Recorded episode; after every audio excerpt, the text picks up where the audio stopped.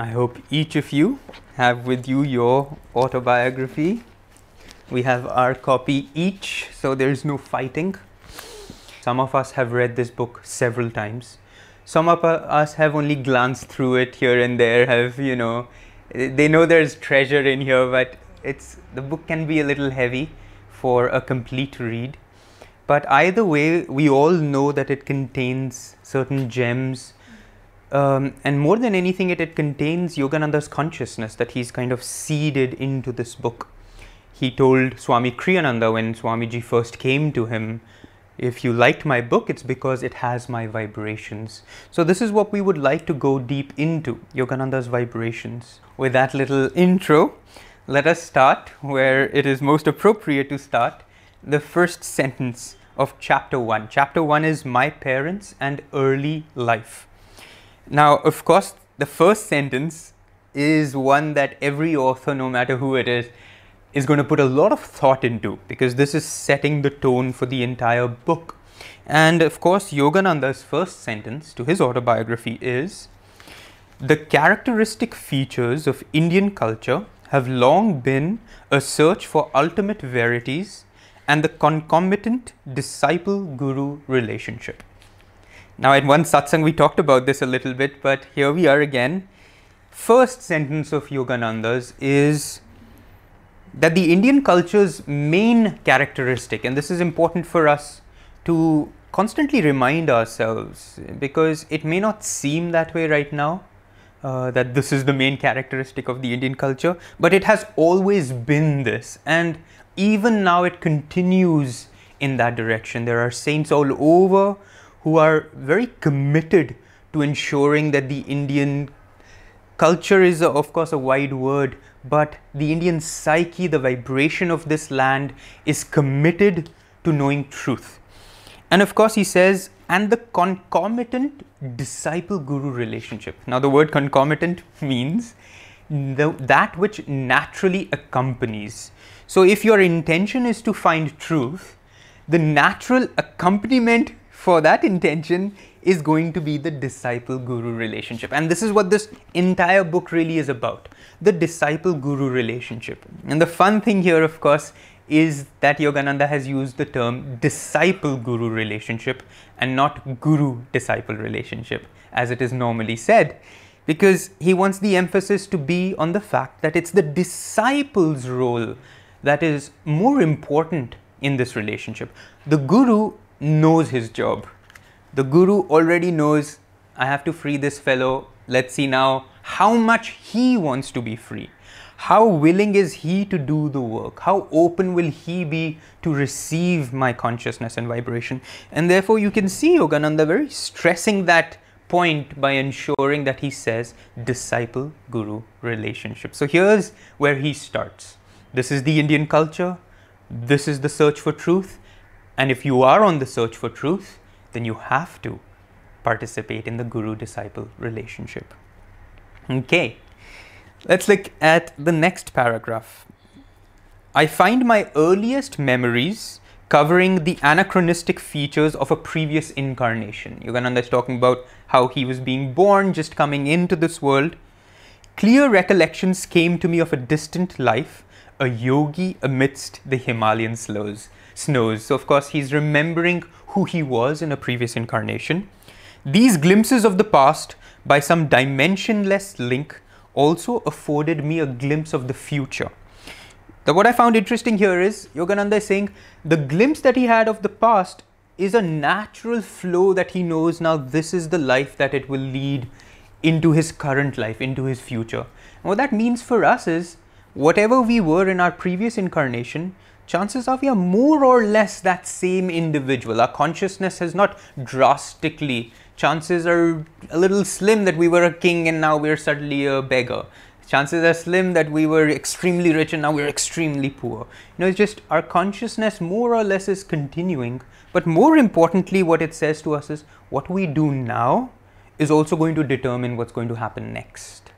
So we need to be very careful what consciousness we're shaping in this moment because as the past is it will afford us a glimpse of the future how you feel now the joy you feel now, or the fear, or the sorrow, or the longing, or the attachment, what you're experiencing now is what's naturally going to be your experience in the future because it'll stay with you one way or the other. So that's an important little thing for us to remember that things aren't going to drastically be one way or the other like okay is life mein nahi hua to maybe next life will suddenly be that much better mm, chances are slim that it'll happen that way um, and finally i just want to on this first page itself talk about yogananda saying that among the inward confusion of tongues, now he's just a little child, he's hearing all these, all this language around him. He said, My ear gradually accustomed itself to the circumambient Bengali syllables of my people. The beguiling scope of an infant's mind, adultly considered limited to toys and toes. So sweet.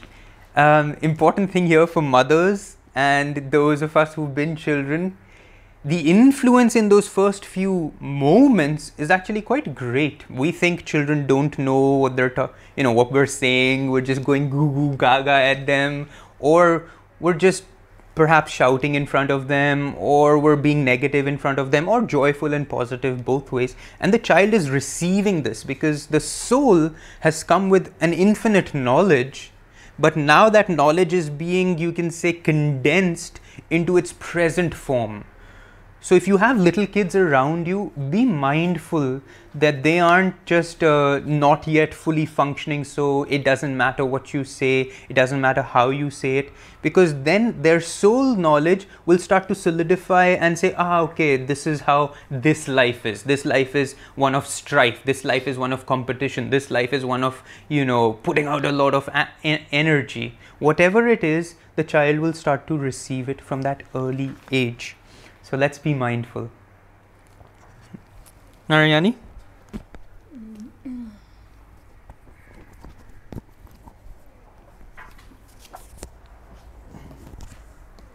Can you hear me? I think you have brought wonderful points from the first page, and I don't want to stay any longer there, but I just want to um, reiterate uh, the point at the beginning, the first paragraph, what you were saying about the disciple guru relationship. And then he goes on and says, My own path. I love that word that he uses, my own, because it may not be for everyone to have the good karma, to have a guru. Eventually, we all have a guru, and sooner or later, he will appear in our lives as the scriptures say when the disciple is ready, the guru appears. But I loved that word, my own path. Each one of us have a specific, unique journey and it just leads us every lifetime wherever we need to go. But in this lifetime, uh, Yogananda said, I was here to meet my Guru. And then he was on and he says, My own path led me to a Christ like sage. So he not only introduced the concept of disciple guru relationship, but he goes straight into the consciousness that his guru had like right away my own path led me to my guru. So this is exactly what Shujay was saying. The whole book is about but I would like to mention that that not only he introduces the concept but his own guru at least the consciousness that his guru had. I'm going to pass move on and go to the next page. Because the first page uh, Yogananda is introducing a little bit how his soul came into this new body, into this new country. I mean, how the soul um, came into um, the body and describes a little bit. But then he goes on, and this paragraph he writes My far reaching memories are not unique. Many yogis are known to have retained their self consciousness without interruption by the dramatic transition to and from life and death. I found this fascinating because what Yogananda is saying here in his own case, he came back here on this in this incarnation as Yogananda with the consciousness he retained, the consciousness he was already united with God.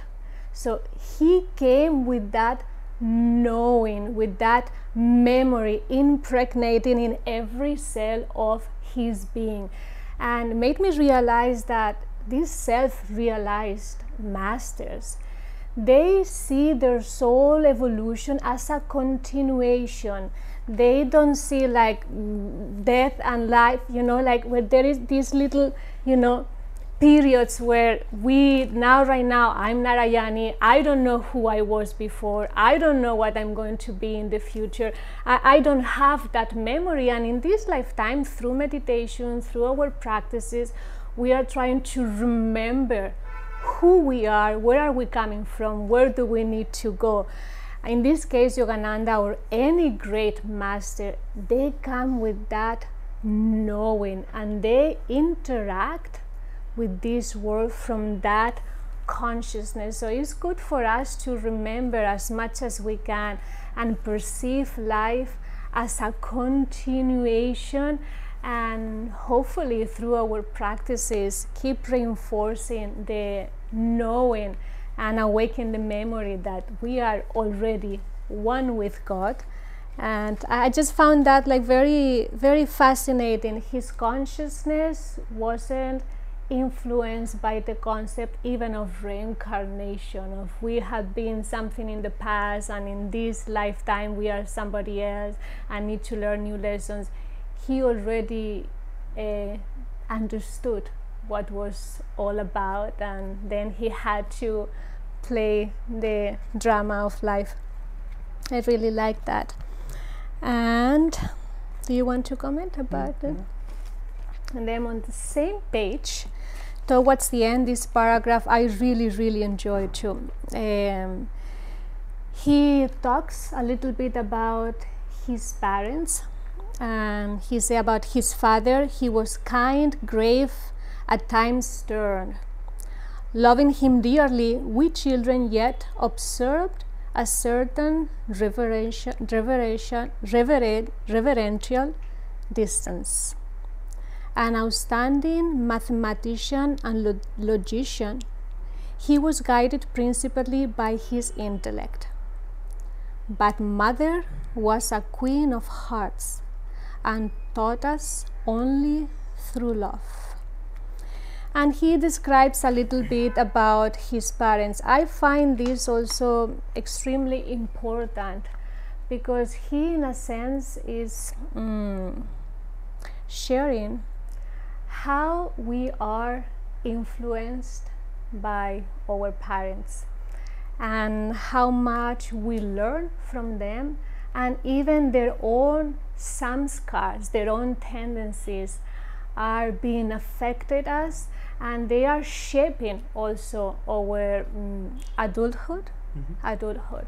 So made me realize that we should be very not only grateful but open and perceive the influence that our parents uh, had on us. And especially right now watch and listen carefully because perhaps many of you right now through the coronavirus have gone back home and you are finding yourself in that uh, close proximity with your parents. And it will be good for you for many of us uh, to see what um, we can learn from that relationship and now how can we positively be influenced by their consciousness. Anyway i just felt very touching that he spoke so beautifully about his parents and how influential they were in his um, becoming who he became. And only and also bring out this other very little paragraph. Uh, he say yogananda a daily gesture of respect to father was given by mothers dressing us carefully in the afternoons to welcome him home from the office this seems like a very perhaps unimportant line there, but to me, this brings two aspects. One is his mother's consciousness, how refined she was. I mean, nowadays we can see mothers, some of our members, I mean, I see them sometimes struggling with one or two kids just to keep the house, you know, running and make sure the kid goes to school and everything is taken care of. And it takes a lot of energy to raise children, and not only to raise children, but to make sure that at home everything functions and is harmonious and Yogananda's mother, she had eight children. And this is something that she did daily. Those eight children, at that specific time, at that moment, they were properly dressed. Everything was kept harmoniously. Everything was just ready as an act of respect to her husband and made me realize what a tremendous also amount of high energy she must have had in order to just raise those eight children and just keep things uh, functioning daily. I don't know if they had uh, helpers or not, but it, it says a lot about the kind of energy and consciousness that uh, Yogananda's mother had. And for all of you, mothers, you know, to take inspiration from how much it takes, not only physically and worldly to run a house, but you know, the consciousness that you can bring into the world as a householder. I will pass it on to you. Thank you. Continuing on that same page, there's this little story, little anecdote that Yogananda goes into. Uh, Yogananda says that his mother was always very open handed, whereas the father was a little bit more uh, uh, austere with his spending. And so one day, Yogananda's mother comes to her, fa- to her husband and says, Please give me 10 rupees for a hapless woman who has just arrived at the house. Why 10 rupees? One is enough father added a justification. When my father and grandparents died suddenly, I had my first taste of poverty. My only breakfast before walking miles to my school was a small banana. Later at the university, I was in such need that I applied to a wealthy judge for aid of one rupee per month. He declined, remarking that even a rupee is important. So this was her father's reasoning, justification, and of course it makes perfect sense. Money is important. We have to be very careful. We shouldn't just be randomly just giving it away so people don't have the respect for it. However, let's see what the mother says. How bitterly you recall that denial of that rupee. Mother's heart had an instant logic. Do you want this woman also to remember painfully your refusal of 10 rupees? Which she needs urgently. Now, of course, you see in Yogananda's autobiography, he's chosen these really seemingly just sweet, lovely anecdotes. Oh, this is how my parents were. But of every story, he's trying to convey something and he's not saying it out loud. He's hoping that each of us will subtly, just reading it through our own inspiration. But in our lives, there are so many things that we look back bitterly toward. And rather than making us more compassionate, it actually solidifies our reason why others should also, therefore, experience what we experienced. You know, I didn't get enough love, so now it's harder for me to give it. I didn't have enough money growing up, so now everyone has to make sure that. Whereas that experience can be neutralized, can be completely overcome and washed away from our karmic database if we do the absolute opposite in helping others not experience that. And this is a very fabulous piece of advice for each of us. If we're facing any issue, if there's a certain karma that's kind of eating at us, try to think what's the opposite? What would I do in my own life? What would I have liked to have experienced in order not to go through this and then just pass that on to somebody else. And this word over here, this sentence, mother's heart had an instant logic. Let your heart also be as logical as your mind because there's higher truths that sometimes the mind misses out on. Okay, page six. You have anything, Narayani, uh, marked? Mm, no, actually. Do you hmm? have anything? I just had this uh, again as Narayani said, Yogananda in the first chapter, he's establishing a little bit of who his parents were, also because it really does help us see in our own lives how we draw subtly from these qualities of our parents. Now, scientifically speaking, we'll call it DNA, and you know, I have genes of my mother and I have genes of my father.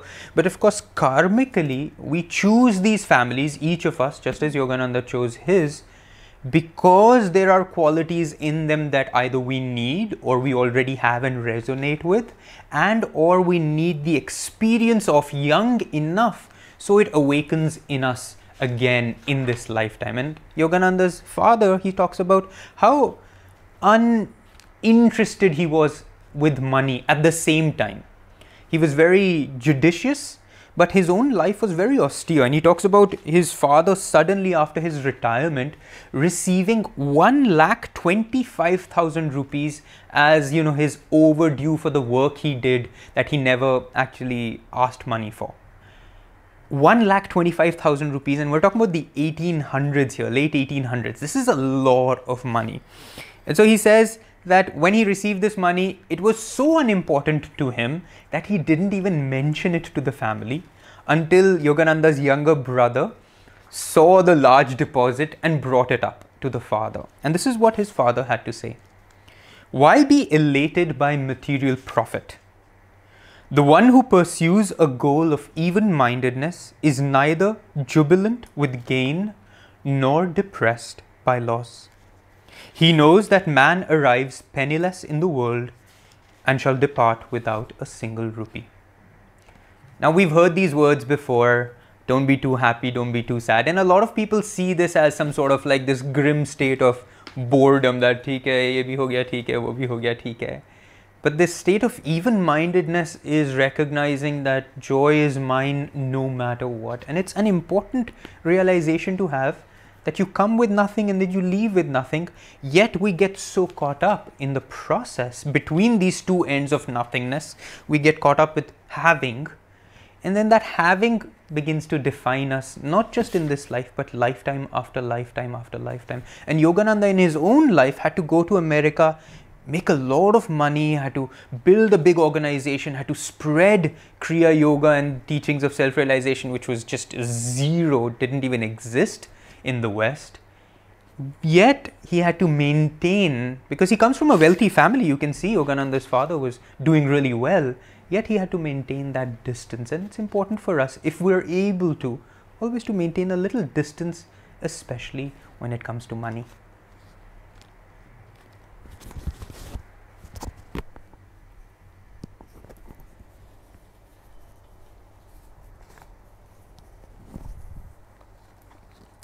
I like somehow his father um, consciousness already, even before he met his own guru Lahiri Mahashaya, and we'll explain a little bit about it. But he was so um, he was a man of principles, and he stick to them until um, from from day one. I loved how he already knew about the law of karma. I mean, so precisely. He wasn't never, and Nishkam karma also, he wasn't never worried about he was getting, getting from his job, but how much energy he was putting out. And eventually, years later, I mean, like many years later, that energy that he put into motion, into action, came back to him in the form of extra financial income. So, anyway, just like very nice to see how uh, it's important for us whether we are the spiritual path or not, we have a guru or not, to keep some principles always in mind and just do our best in whatever we are doing, whether at your office, at home, the chores that you are performing. Just don't focus as much uh, how you are going to be acknowledged or recognized or whatever. Just just focus mostly on the energy that you put out in whatever you do. I like also talking again about his parents. I mean, it's just amazing the things that Yogananda um, selected um, about sharing um, about his parents. And he says here in the next paragraph Early in their married life, my parents became disciples of a great master, Lahiri Mahashaya of Benares. This contact strengthened father's natural ascetical temperament. Mother made a remarkable admission to my eldest sister Roma. Your father and myself live together as man and wife only once a year for the purpose of having children. And this is something that Yogananda somehow felt important to share with all of us, otherwise, I, I, I want to think he wouldn't have put it in the book.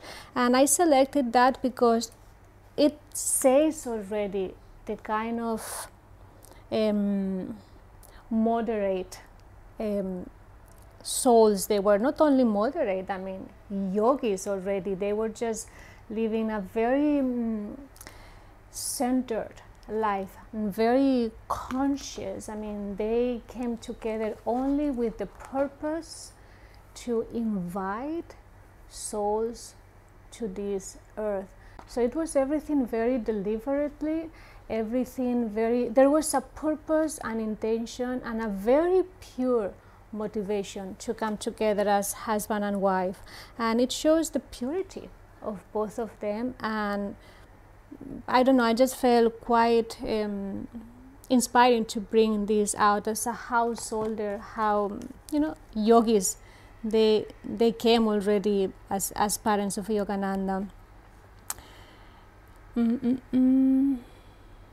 and also another thing on the same page about Yogananda's father's a little bit he had a tendency there because he says talking about one of his employees reprimanding him because he was very religious and he was very obsessed about his guru and all those things so um, yogananda's father tells to his employee are you going to become a religious fanatic? When he was talking about his guru. And Yogananda's father keeps saying, Concentrate on your office work if you want to forge ahead. So, in a sense, even though he was a man of principles, he was a yogi at heart, but we could see he, he had um, a tendency of be a little dismissive somehow like very focused of what needs to be done right now and very practical and very you know don't go too out of where you need to be focused on. And it's so interesting because sometimes when we become a little bit dismissive of other people or a little bit judgmental, we can see in ourselves, we, we tend to perceive life in the way that we think it should be. And we just create these boxes as this is how life should be lived. And, and don't open ourselves to the possibilities of a greater reality, to explore a greater reality. In this case, Yogananda's father had the great karma to be corrected almost instantly by a vision of uh, his guru Lahiri Mahashaya and in that vision uh, Yogananda's father realized that he should become more humble in his um, attitude of just um, how he uh, became so dismissive towards other spiritual practices and the spiritual path in general. So I thought that that sentence, you know, good to bring out the kind of attitude he had and how quickly he was corrected. As many of us, when we tend to be a little bit critical or judgmental, how our guru or life or the universe or your own karma just sends something to you so you can really learn and redirect your way of thinking. Yeah, from this page. Continuing that story, this is the same um, employee telling the story to Yogananda. And he says, you know, after the father has reprimanded him, he says, sadly walking home from office along a woodland path that day, I met your father in a palanquin. Now, again, the palanquin shows that fa- Yogananda's family was quite well off. So the father was, you know, coming with servants. And I mean, this is an image we don't usually associate. And so you can see that Yogananda's father's station and the family station was fairly high. But Yogananda's father gets down and walks with his employee. And while he's walking and tell, trying to console his employee, he points out the advantages of striving for worldly success. But inwardly, this employee says, My heart was repeating, Lahiri Mahashaya, I cannot live without seeing you. How sweet, huh? Inwardly just calling out to his guru. And then he says, Suddenly, there in the field, only a few yards from us, the form of my great guru appeared. Bhagavati, you are too hard on your employee. His voice was resonant in our astounded ears, and he vanished as mysteriously as he had come. On my knees, I was exclaiming, Lahiri Mahashaya, Lahiri Mahashaya. And Yogananda's father immediately says to his friend and employee named Abhinash, Abhinash, not only do I give you leave, but I give myself leave to start for Benares tomorrow. Now, there are two things here that touched me. One, it's actually Yogananda's father who attracted the vision and not so much Avinash. Even though Avinash was the devotional one, even though Avinash was saying, Lahiri Mahashaya, you know, I cannot live without you. But it was Yogananda's father who needed that. And if I think of my own life, I was like Yogananda's father, perhaps in many ways, very logical, easily dismissive of other people's, you know, thoughts ki kuch aur bhi chal raha hai, some greater reality exists. Um, but then, just as miraculously, well, Yogananda did not appear in a field to me, but this book did just as miraculously, and it changed my life completely. And you can see here, the second thing is Yogananda's father immediately, not like, oh my goodness, ye kya ho gaya, and you know, just instantly saying, not only do I give you leave, I want to do this. So he was so open that the moment life would show him that there is, in fact, something else going on, he immediately changed all his past understandings and said, okay, this is what I'm going to give my life to.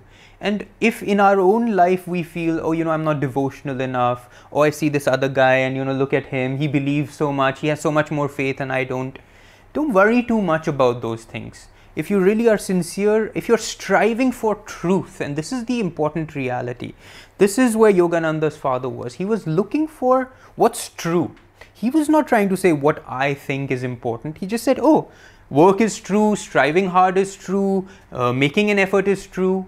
But then the moment a greater truth was revealed, he was instantly able to accept that as well.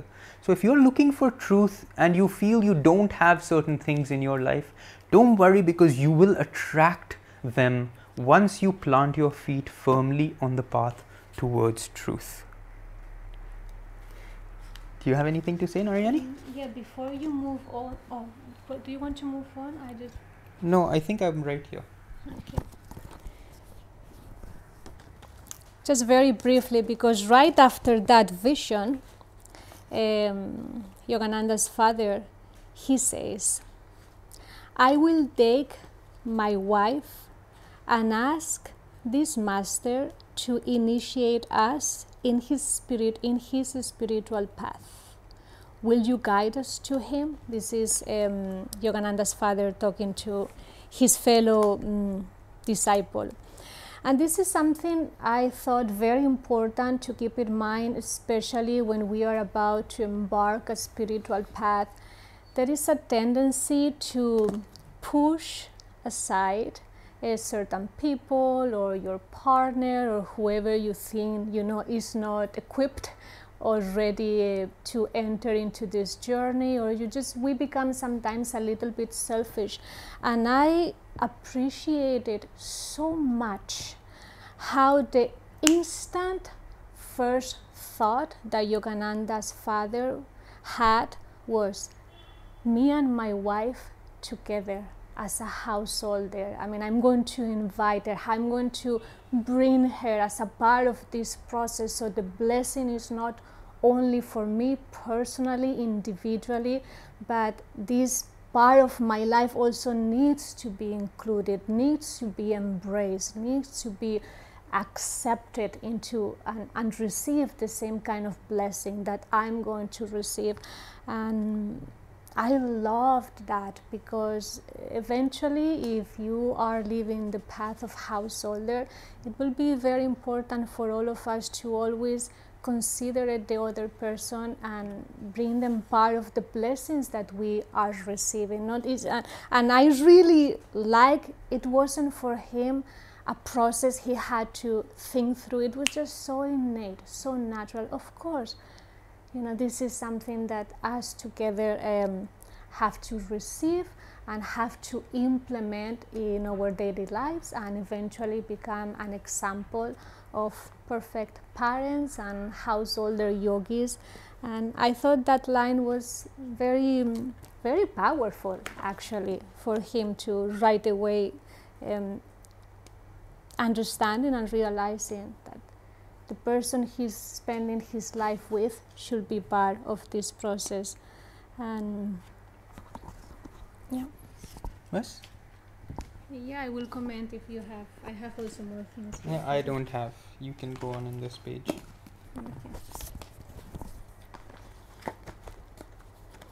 okay i also selected here a brief paragraph mm, when then it says that of course lahiri mahashaya had a very um, strong interest in yogananda's life so that's perhaps why he also embraced his parents. He knew through them Yogananda's soul would come. So that meeting with both of them was very, very important.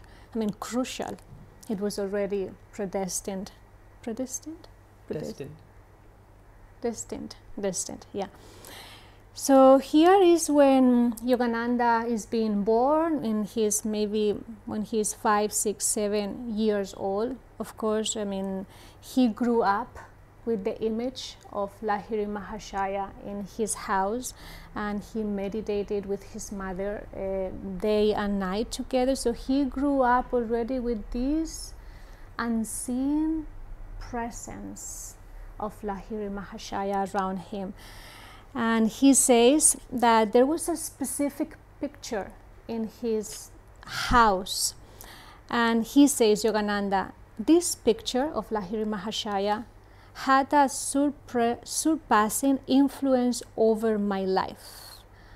I grew the thought of the master, as I grew, the thought of the master grew with me in meditation would often see his photographic image emerge from its small frame and taking a living form sit before me. When I attempted to touch the feet of this luminous body, it will change and again became the picture.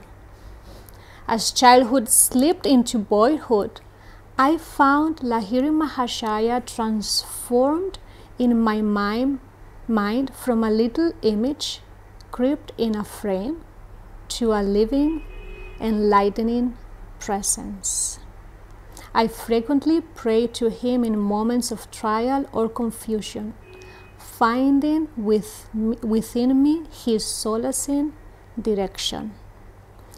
And he goes on talking about how much that picture influenced not only his childhood but how from that image, the image will just come out of the frame and materialize itself in the form of Lahiri Mahashaya. This made me think yesterday. So many of us, at least for us, if you see our house, we have pictures of our masters all over the house, especially in our altars. How many times I have sat in front of in front of the altar seeing the pictures okay pray meditate i finish my meditation bas done without creating such a deep connection with that specific picture and image of these of each one of our gurus of the masters to the point that that relationship will attract the physical manifestation of one of the gurus. I mean this is something that yogananda draw already from his childhood. I mean he was able to look at a picture and to draw the blessing of a materialize a master in front of him, in this case, Lahiri Mahashaya. So I'm wondering what I'm doing wrong not to attract that kind of blessing and just see a picture of my guru or any other master as just a picture uh, and i think that's something that i want to change in my approach especially when i see a picture of any of the masters. From now on when i sit to meditate i'm going to be very um, conscious of the kind of energy that i not only put out when i see that picture but what comes out of it. And, and i thought that was quite remarkable how we approach to a picture, to a frame of our gurus.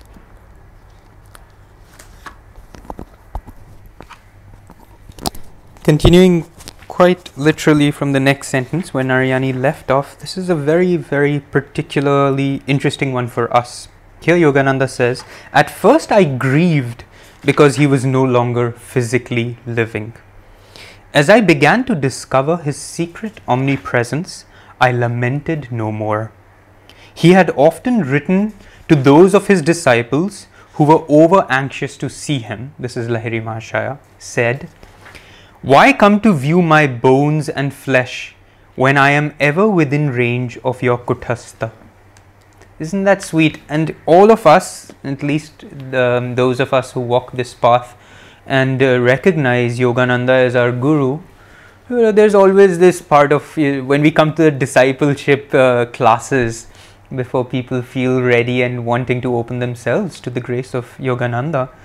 There's always this question, you know, in the body, not in the body. Everyone, the scriptures say it's so important that uh, we have to go. But here's Lahiri Mahashaya saying to his own disciples in his own lifetime, Why come to view my bones and flesh when I am ever within range of your kuthastha?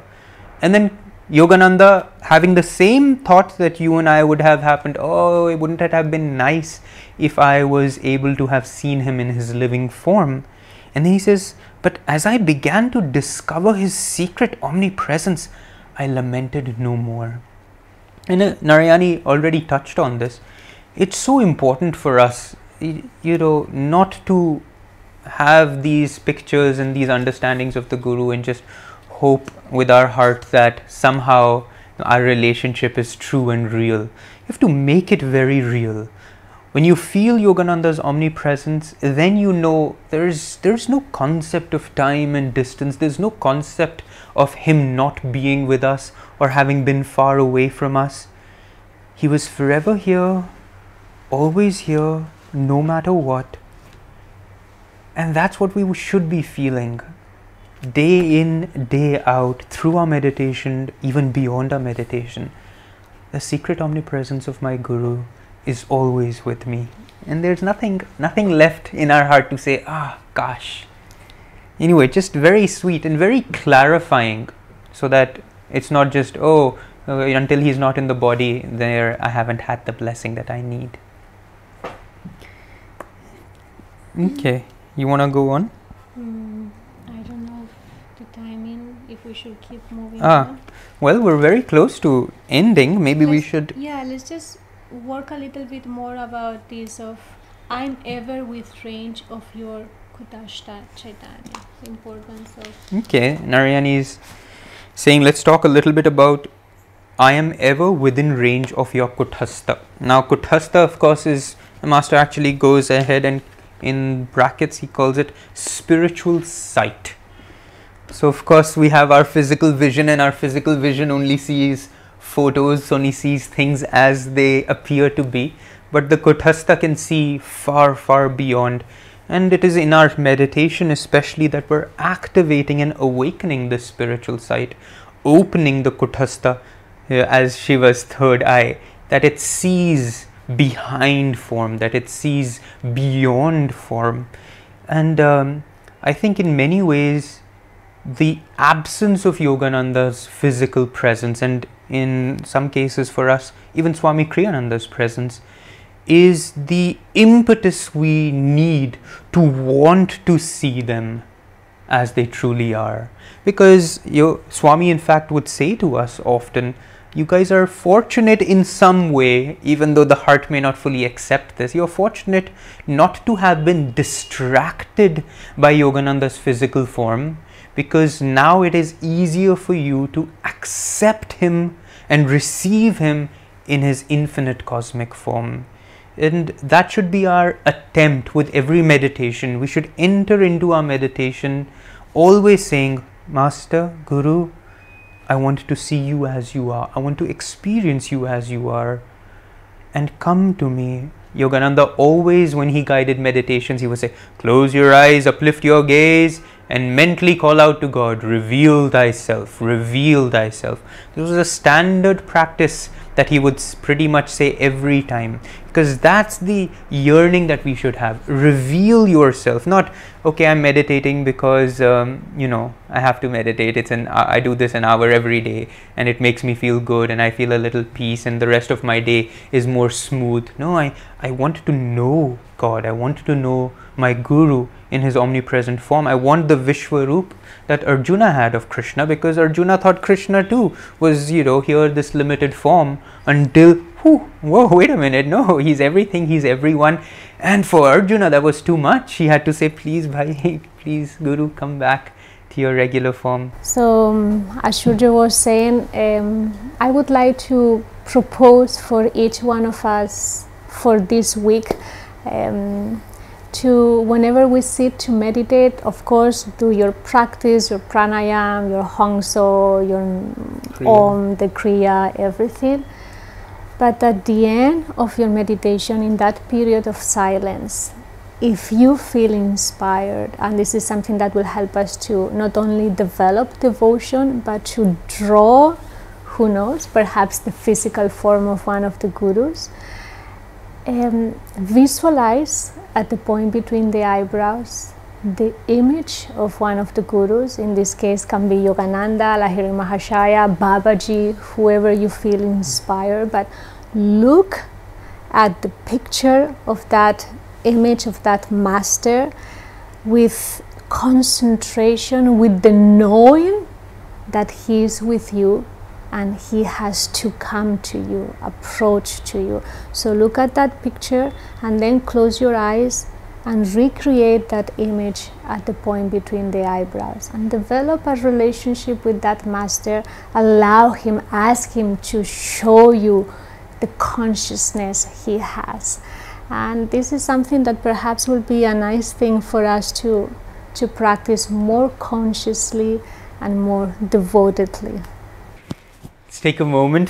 Can you imagine we only went through a few pages but i think this will be really nice because we get to really go as deep as we want into the autobiography. But now let's just close our eyes and inwardly thank yogananda thank all masters of all religions for the blessing of sharing their lives with us for giving us the scriptures which I include the autobiography as a modern scripture for us.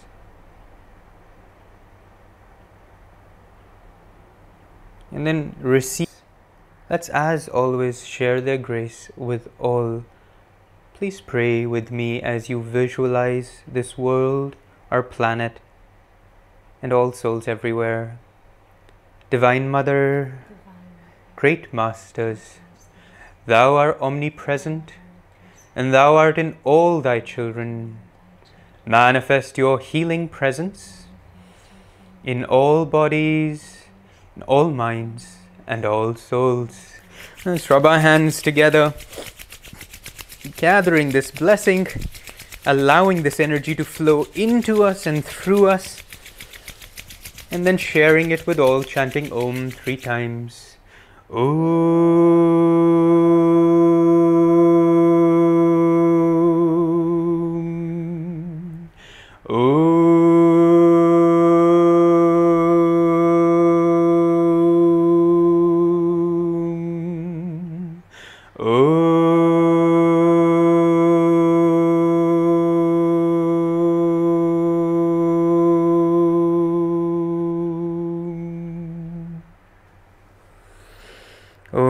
Shanti Shanti Shanti.